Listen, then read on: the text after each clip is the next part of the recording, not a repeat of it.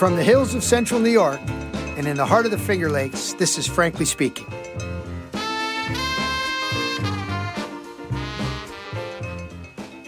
Managing a diverse landscape such as golf courses will require enhanced precision in the future. Some of the early thinking about precise turf management started with Bob Carrow at the University of Georgia and is now being continued by our guest today on Frankly Speaking, Professor Gerald Henry.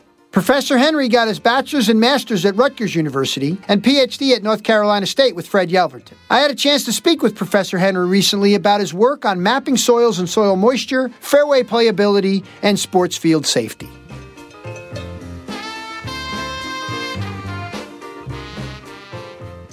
Welcome to Frankly Speaking, Gerald. Thanks for taking the time to join me. It has been such a joy in preparing for this conversation, looking over your work on sort of spatial variability, how soil moisture varies in space, uh, how that influences surface hardness. And while you'll apologize for working in sports turf, of course, it's much more important in sports turf from a safety perspective. A lot of our listeners, while we do have some sports turf managers, are golf course superintendents. So I'm going to ask you to spend some time talking a little bit about how you think this technology works both ways. But before I want to, we get into that, how did you develop interest in this? I mean, you worked for a weed scientist for your degree. Uh, how did you develop a interest in spatial stuff and and mapping of areas from an ecological perspective? Uh, well, during my PhD at NC State with Fred Yelverton, uh, one of my larger projects was actually looking at the spatial distribution of a couple weeds in actually in golf courses, uh, in the rough and in the fairways what we did then translates almost perfectly to what we're doing now, just really trying to figure out patterns that are occurring in the landscape, whether it's a sports field or a golf course. And then back then it was trying to figure out, you know, the preferable environment of some of these weeds. Uh, so, you know, why does it occur here but not there? That's how I originally got involved in it. My minor for my PhD was actually in ecology, which, uh, you know, translated now into some of the work I'm doing in sports fields. Golf courses are complicated landscapes, so you've decided to go to square, flat athletic fields. No, actually, uh, I can't take a whole lot of credit for some of the work that we're doing because what, what actually happened is I, I got to Georgia in 2012 and Bob Carrow was here right before he retired. He sort of threw me a bone and said, hey, you know, I, I can I kind of consider him the uh, the founding father, I guess, of site specific management. Huh and he sort of uh, gave me the opportunity to, to take over some of the work that he was doing, and I just kind of took the torch and ran with it. So he's on the Mount Rushmore of uh, turf grass soil scientists, right? We'd put him on there with uh, Waddington and and Rieke. You think those are the three big guns? Uh, he's he's definitely uh, one of them. I saw a, a statistic somewhere that said he actually authored three or four of the most cited papers out of crop science in the history of the journal. How about that? Which is pretty uh, astounding. Do you get to see Bob anymore? How's he doing? I haven't seen him since my last PhD student graduated because he was on the committee. So uh-huh. that's probably a little less than a year ago. Yeah. But he does. Uh, he sends myself and anyone he's ever worked with a Christmas email each year, and he okay. sort of tells us way more than we'd ever want to know about him and his family. It's so great, and you're right. You know, I hadn't thought about that because his name is on uh, some of these papers that you've done. You've done yeah. some of your own work as well, and it's really good to have that as a basis. And I can tell you, Bob was ahead of his time.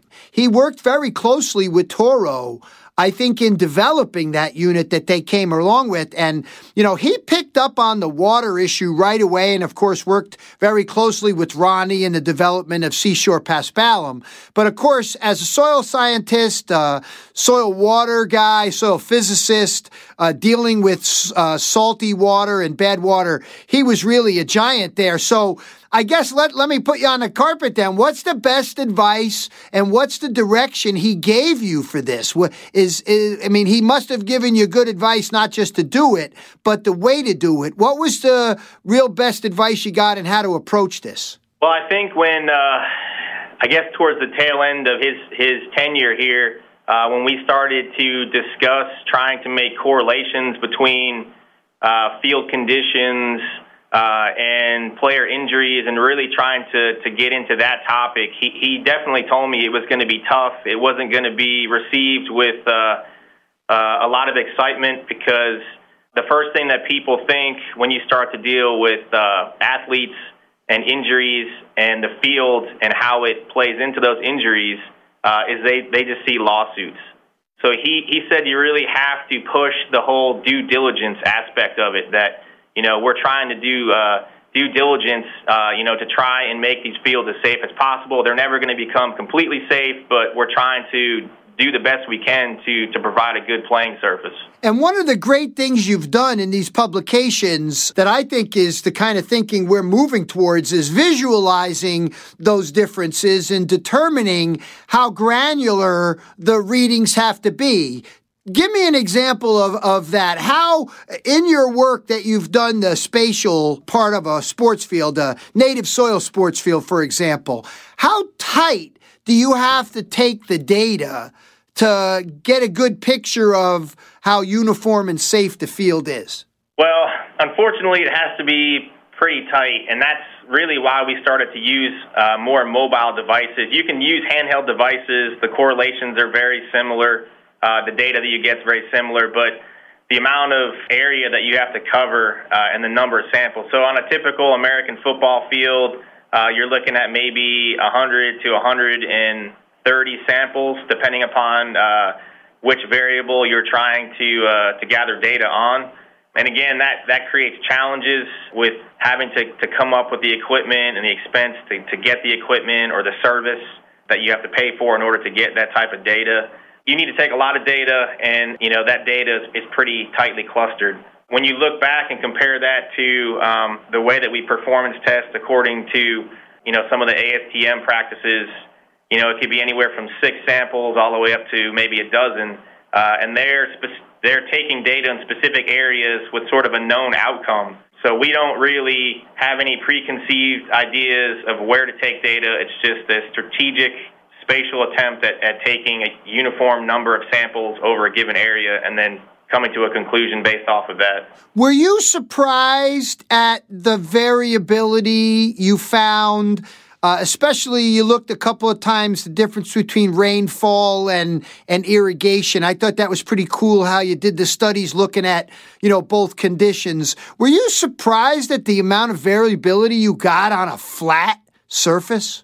Uh, yeah, because that's one of the other things that, that Dr. Carrow was really uh, keen on, on sort of, you know, his original advice was that, you know, we were really concerned about how irrigation systems uh, the distribution of the water on the surface, but we really never consider where the water goes when it starts to move into the soil. And I think that's where it was sort of that shock. Like, we don't really understand that, you know, soil compaction, localized dry spots, um, you know, differences in subgrade, and how all of that plays into, you know, what we've called the efficiency of the irrigation system. Um, so I think when we started measuring soil moisture, and got away from just only looking at uh, surface distribution, uh, that we really kind of were surprised at, at how variable uh, things were, uh, and then how that really plays into the rest of the system, whether it's roots. Uh, or various other plant and, and soil parameters. Was there any way you could use that data to alter your irrigation, or was it simply something you had to do from modifying the soil?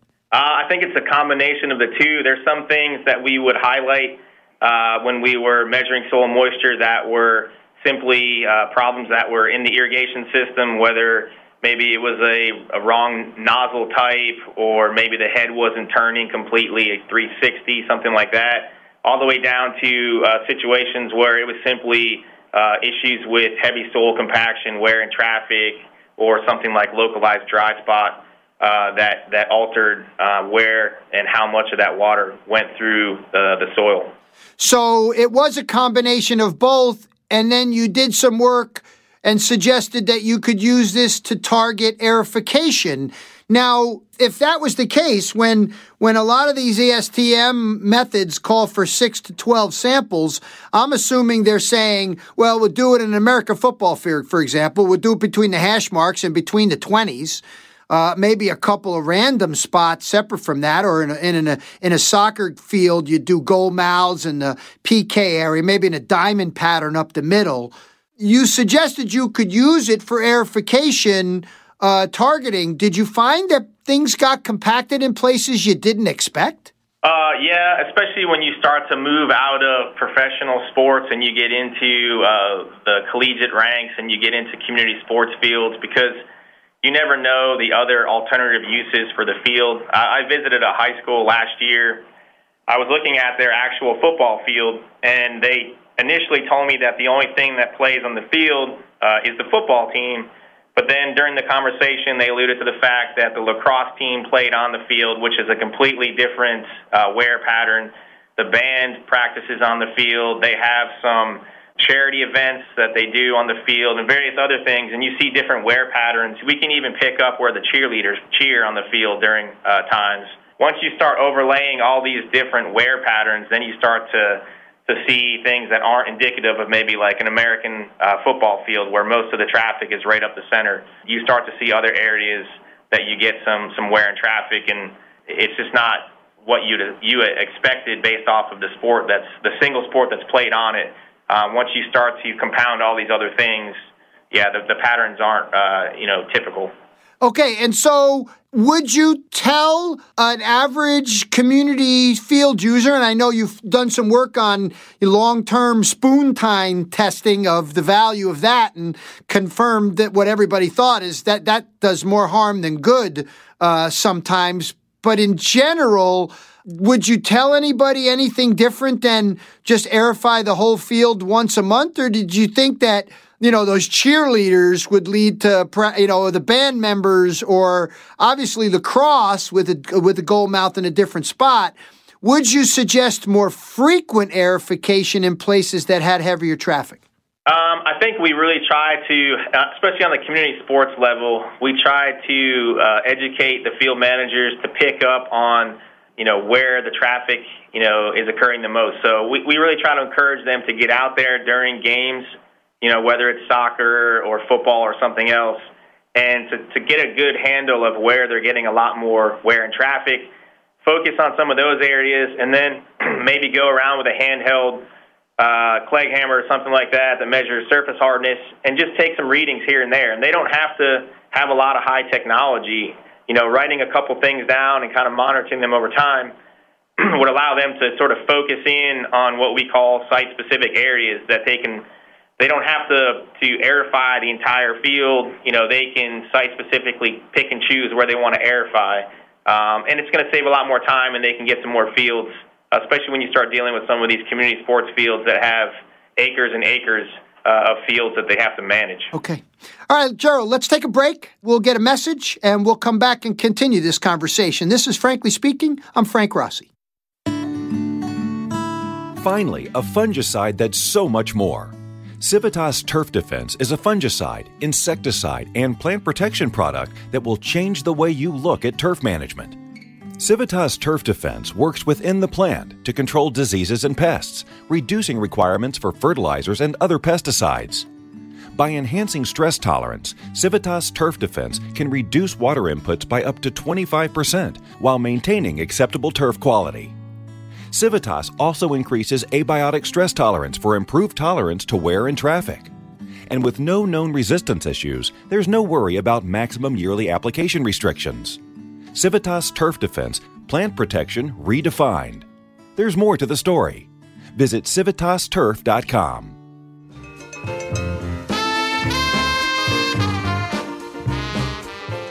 All right, Gerald. So we have been talking about sports fields a fair amount, and uh, I think it's fascinating because I can tell you most golf course superintendents, especially the listeners of this program, we're all a bunch of turf geeks anyway. We're watching the football games on Saturday and Sunday, you know, saying, "Oh, how's that field holding up?" And and it's I think most of us are sort of geeky about it. But I do want to pull you into golf and uh, challenge the last question when you would tell a sports turf manager, "Hey." Just focus these limited resources you have in these couple of areas when you aerify or even sand top dress and focus there.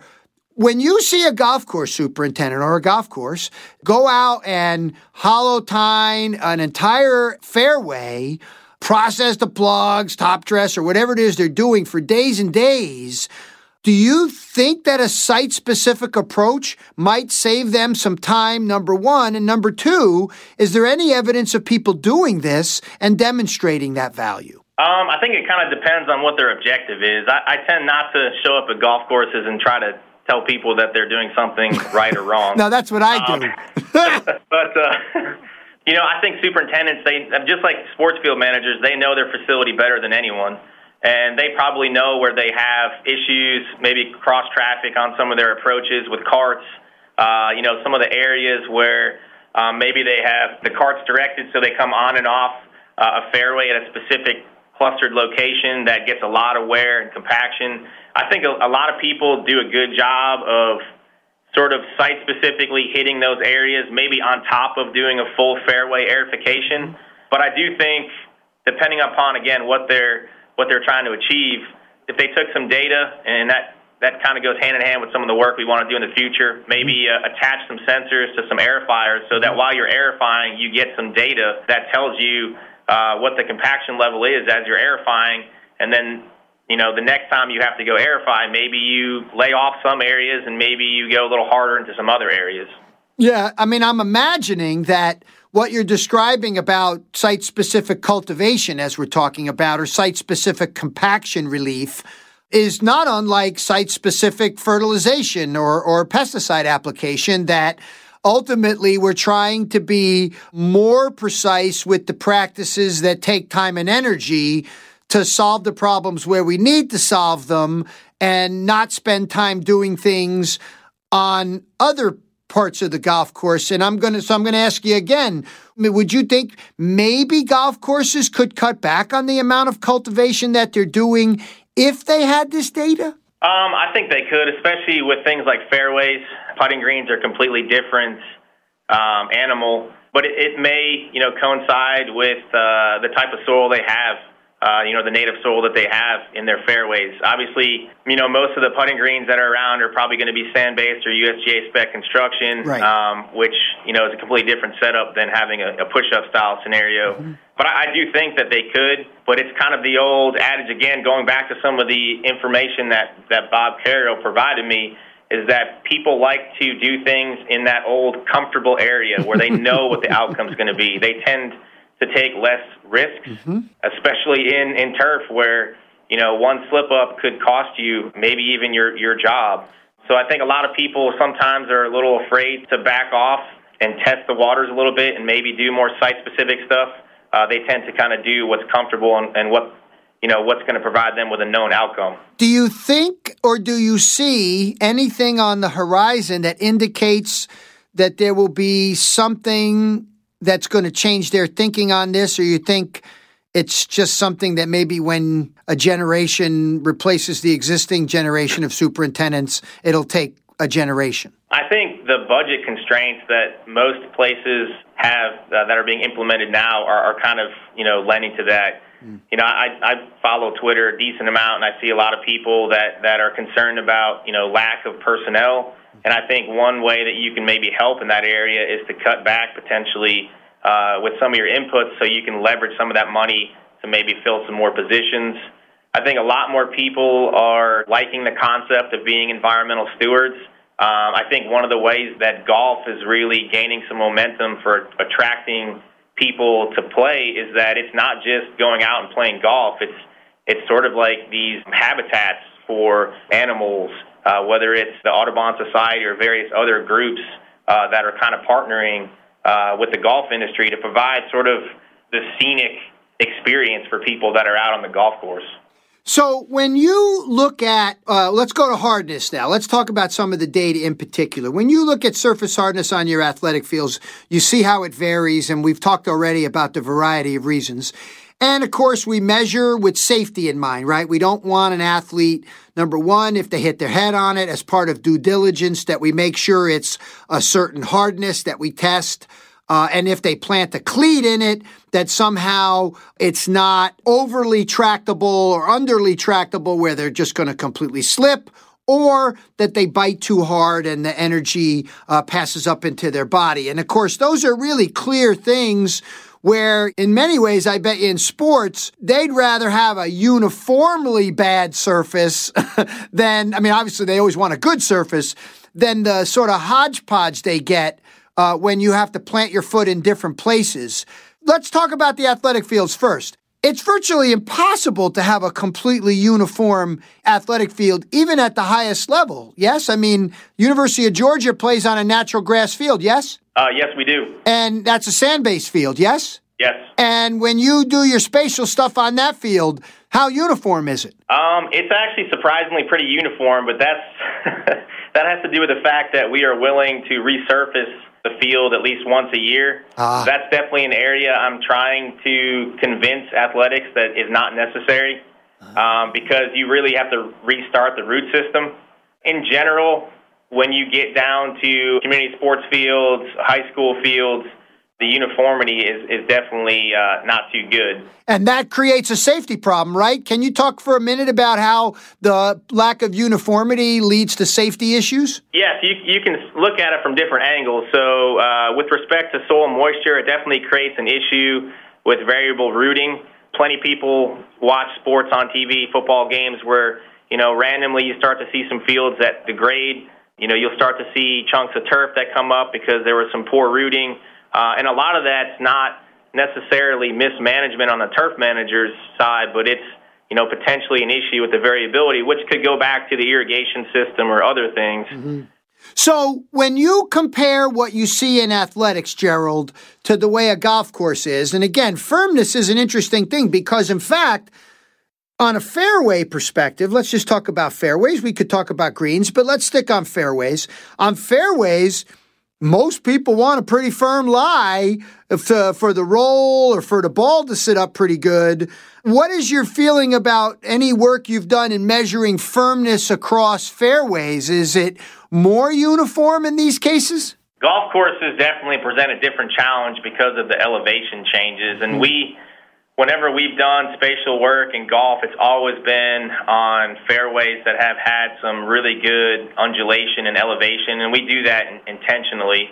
Yeah, the, the thing about uh, surface hardness, though, with fairways is that we do equate that to potentially uh, issues with rooting depth. And when you start to look at golf and how much larger surface areas you have, when you start to have issues with rooting depth and, and ununiform uh, rooting depth, you can start to have issues with survivability. Okay. Especially in the south in the transition zone. You know, Bermuda grasses that have variable rooting depths can definitely succumb to winter kill. We can have issues with spring dead spot or various other things. So okay. I think when you have too sur- too much of a surface hardness in in golf, you know, it's kind of a double edged sword. It can be good potentially for playability but then at the same time, it may not be good right. um, for the agronomic conditions with respect to how the plants grow and potentially survive. So, in your experience, you see fairways where if they're really firm, they tend to have other issues. You wouldn't say you've seen a lot where you know they've got them firm and and they're really healthy. I've probably seen both. If you go back to the literature when we've all gone to turf school and they tell you when you cut a grass at one eighth of an inch, you're probably not going to have more than an inch of a root system. But I've seen people pull cores and have eight inches. That's right. So I mean, just because it's firm doesn't mean it's going to be bad. But if it's if it's firm enough, it can start to create issues at rooting depth. So I'm not going to say it's completely guaranteed that you're going to have issues with rooting, but it, it, it, can be a problem down the road. When you do your sports field work or your golf work, it's on warm and cool season, or is it mostly warm season? Uh, so sports fields is predominantly Bermuda grass, uh, whether it's common for community sports fields or hybrids for uh, upper level. With golf, it's, it is predominantly warm season grasses. It could be anything from Bermuda grass to zoysia grass, here and there on some seashore paspalum. I'm going to ask you as we wrap up this segment, Gerald, and this is way off the topic of golf, but I'm curious. Have you ever done any of these measurements on spatial analysis on synthetic turf? Uh, are, are synthetic turfs when the infill is uniform? And of course, we've learned a lot about the infill aspect, the volume of infill. Uh, have you done any of this work on synthetic surfaces and are are they more uniform than even sand based natural grass surfaces? So I would say this question's probably off the record. No. Um, And I, have kind of done this in conjunction with Toro, and they've done it too. But the uh, the mobile device that we have, if you take the tines off the device and you put some tines on there that are more worn and don't uh, have a point on them, you can actually tell the variability in the displacement of the crumb rubber. So we have actually done that on fields, and the variability in the depth of the crumb rubber is pretty bad. It's dramatic. What it really tells you is that uh, you have to do a lot of grooming with different types of equipment that you don't see in regular turf management to try and make the crumb rubber more uniform, the displacement of that crumb rubber. And that doesn't seem to happen a lot, especially when it's touted as sort of uh, being a, uh, a surface that you don't have to manage. So you're saying that what you're measuring in the in the the depth of this uh, infill is not obvious uh, to the naked eye because obviously I see in goal mouths and lacrosse, especially here at Cornell, uh, you can see the rubber move out. Same on base paths in baseball. Uh, it almost looks like after every game you can see it. Is is some of the shifting happening in other places, uh, or is it much like a natural grass field that the issues happen where the traffic happens? Uh, some of it is in response to the traffic, but then some of it is also in response to some of the management. Uh, irrigation systems are used quite a bit in synthetic uh, turf, especially when they're outdoors, simply to keep the temperature down. And when you have to irrigate that much, and sometimes even over, irrigate or even have significant rainfall events, it'll actually move uh, the crumb rubber around quite a bit. Very interesting. Listen, let's take another break, Gerald. When we come back, I want to pick up on irrigation uh, issue. I'm Frank Rossi. This is Frankly Speaking. We'll be right back. Golf course superintendents all agree. Traditional core aeration is time consuming, labor intensive, and unpopular with golfers. DryJect is a revolutionary service that relieves compaction, increases water infiltration, improves gas exchange, and amends your root zone all at the same time leaving the turf surface smooth and immediately playable. Best of all, an independent DryJect service professional does it for you. There and gone before you know it. DryJect, the only process in the world that aerates, top dresses, and amends in one pass. Visit dryject.com to locate your nearest DryJect service center.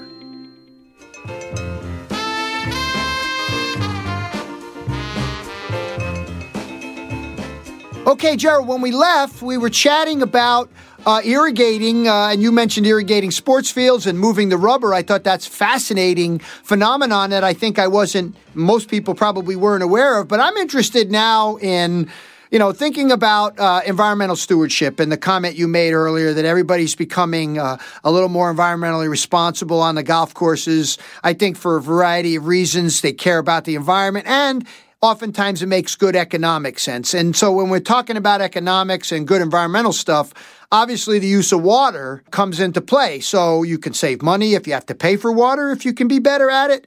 And you can use less water, uh, which is always very good from an environmental perspective uh, when we're using especially potable water for golf. So, how do you translate? You translated the hardness issue from sports to golf and mentioned that the undulations are an issue. I would suspect on the fairways it's the same thing. Can you speak for a minute about the challenges in irrigating uh, undulating slope surfaces? Yeah, I mean, irrigation on golf courses, we've actually done some work. Uh, we, we didn't publish it, but we did quite a few what we call irrigation audits on uh, golf course fairways. Obviously, the challenges have to do a lot with the fact that you're dealing with undulating surfaces. You're also usually dealing with larger heads that shoot further.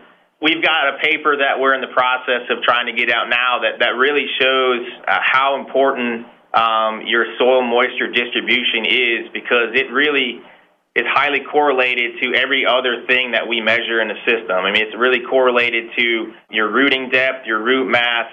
Um, it's really highly correlated to soil compaction uh, and various other things. So it's extremely important to get as much of a uniform application as you can. With that said, it is a lot easier to irrigate a flat surface than one that's undulating.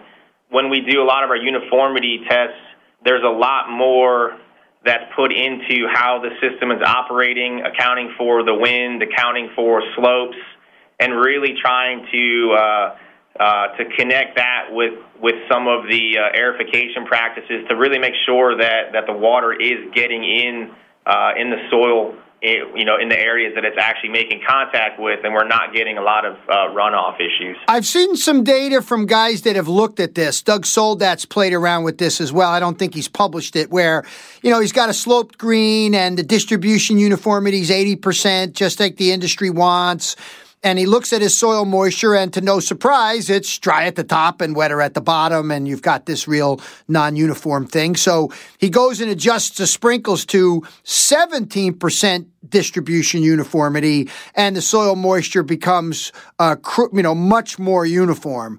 Do you think that's pretty consistent with what you've seen? That you've seen those sort of dramatic differences in the actual application of water to get the soil moisture uniform? Are you talking about uh, volumetric water percentage? Yes, volumetric water percentage. You're saying that if you're trying to keep the soil too moist, that the uniformity is a lot more variable? No. I guess I'm trying to figure out the question there. Okay, so if I have a slope sand green, right? I got a front to back, a back to front, like you know Donald Ross or somebody else would build, mm-hmm. and I'm irrigating that surface, and my irrigation system is 80% uniform. Okay.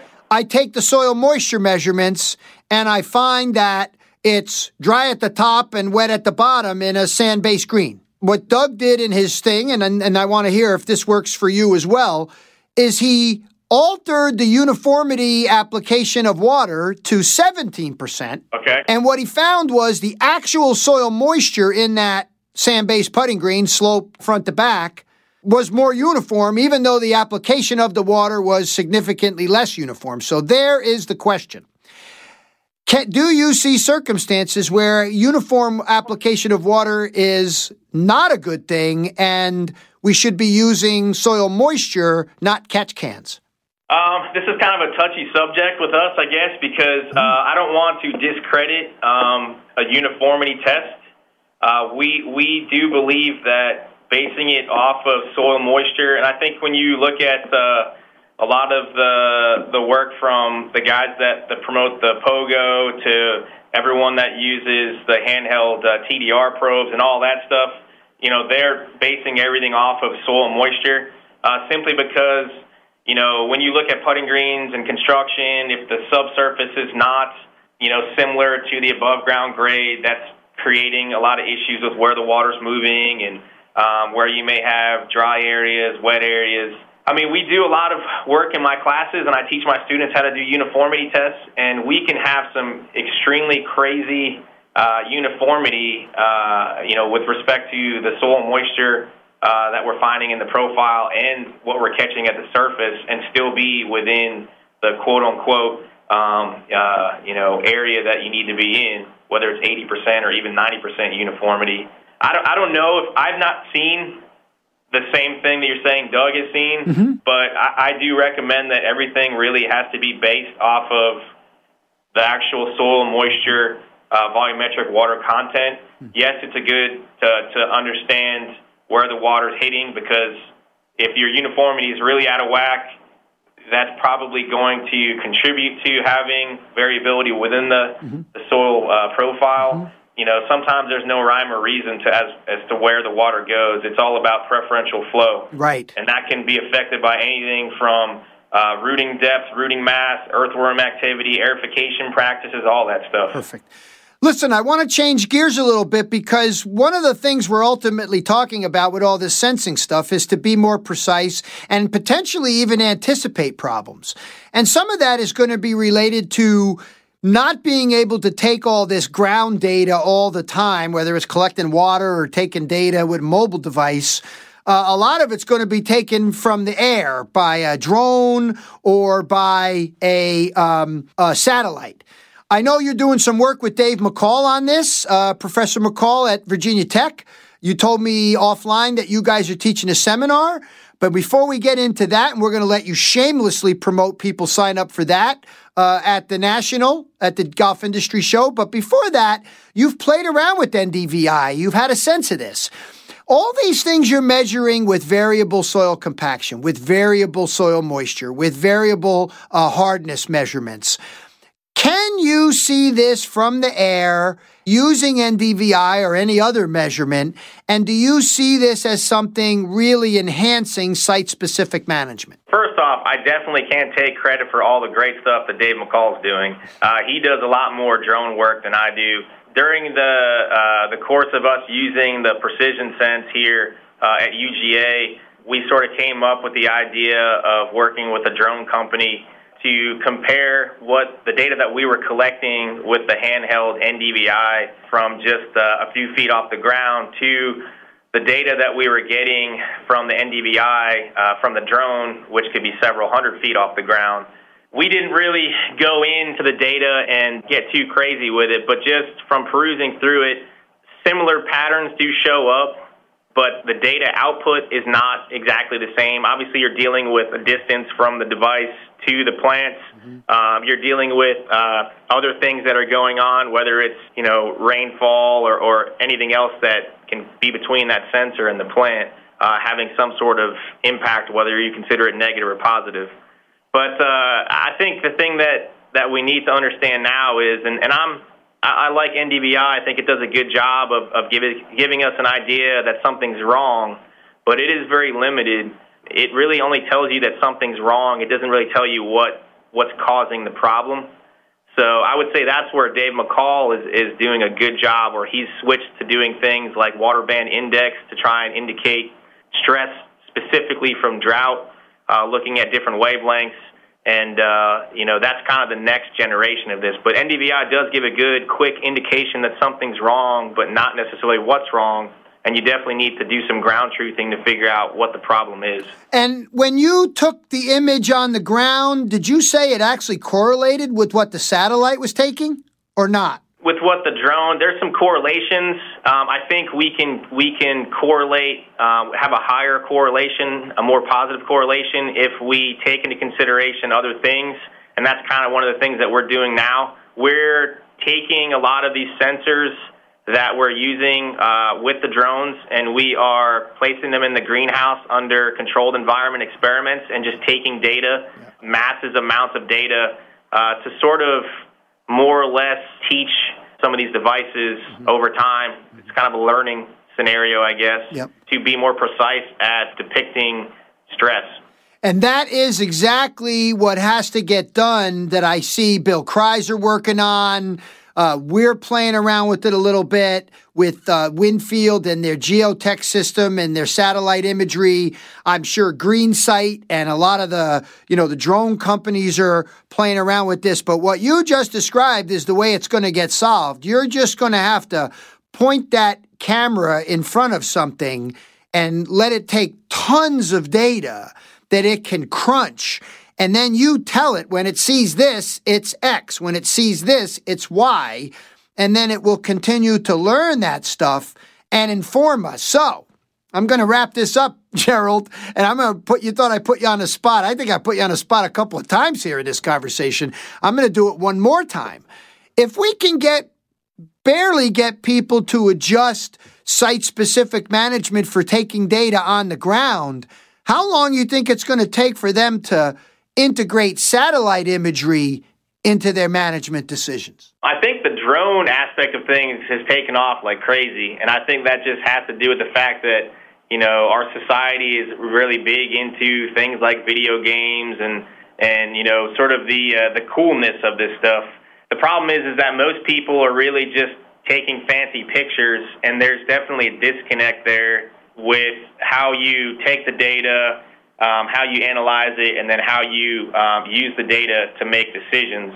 I think until we get to a point where that time frame is quicker from data collection to management decision, until we have more companies or more devices that are at our disposal, until the price tag goes down on a lot of this stuff, um, it's going to be hard to get the masses to adopt this. And then you just have people that don't like technology, which is fine. Mm-hmm. Um, some of the best superintendents I've ever met can literally take a knife, stick it in the green, and tell you what the volumetric water content is and be within a half a percentage point. Um, and that's just because they're good at their job. But until some of those things are fixed, I think it's going to be tough, a tough sell for a lot of people, um, especially when we haven't gotten to the point where we are able to show them how much money this is going to save. You know, until we get to that point, um, it, it's a hard sell. And especially when they consider the amount of time it's going to take. But what's going to help them is your seminar with David McCall. Could you plug it for a second and tell everybody what you're going to talk about in San Diego? Uh, we're going to kind of uh, uh, combo uh, drones uh, and site-specific management. Um, Dave does a lot of the drones, uh, a lot of a lot more drone work than I do. Um, i have actually got a couple more things that are in the works with trying to tease out um, weeds from turfgrass systems, and then mm-hmm. actually get to the point where we site-specifically spray with drones. Um, Dave does that already with respect to pathogens. So we've got a couple of projects that we're gonna we're gonna present. Everything from variable rates, uh, GIS um, sprayers, to some of the different uh, sensors that we're using, uh, whether they're attached to drones or attached to mobile devices, or you use them uh, handheld. Uh, but we're going to kind of cover um, all bases, and we're going to try to uh, to really show people, um, you know, if you're interested in a drone, uh, here's a basic setup um, here's how much it's going to cost, here are the different sensors, here's how much they're going to cost, and sort of get um, uh, give people more information on, on how to utilize some of this technology and then how we've utilized it, and, and maybe give them an idea of how they can get some of their uh, managerial groups to buy into the technology and maybe foot the bill. And make their decision making a little bit smoother. Yeah, I mean that's the whole thing with this is uh, we've always tried to push that we're not trying to take jobs away from people. We're trying to provide them with information that makes their jobs easier and more efficient. And I think that was the other pushback that we've always had with site-specific management is people fear a lot of these devices that they're going to show imperfections in their management techniques. They're going to show that maybe they're not a good manager, and that's not the point. Nobody is going to have a perfect system, whether it's golf or sports turf. But what we're trying to do is give them timely information that can help them improve their management skills and make a better system overall. Gerald, thanks for taking the time to join me. What a great chat. You see how quick that went by? Yeah, thank you. Gerald Henry from the University of Georgia, thank you for joining us on this episode of Frankly Speaking from the hills of central New York and the heart of the Finger Lakes. I'm Frank Rossi.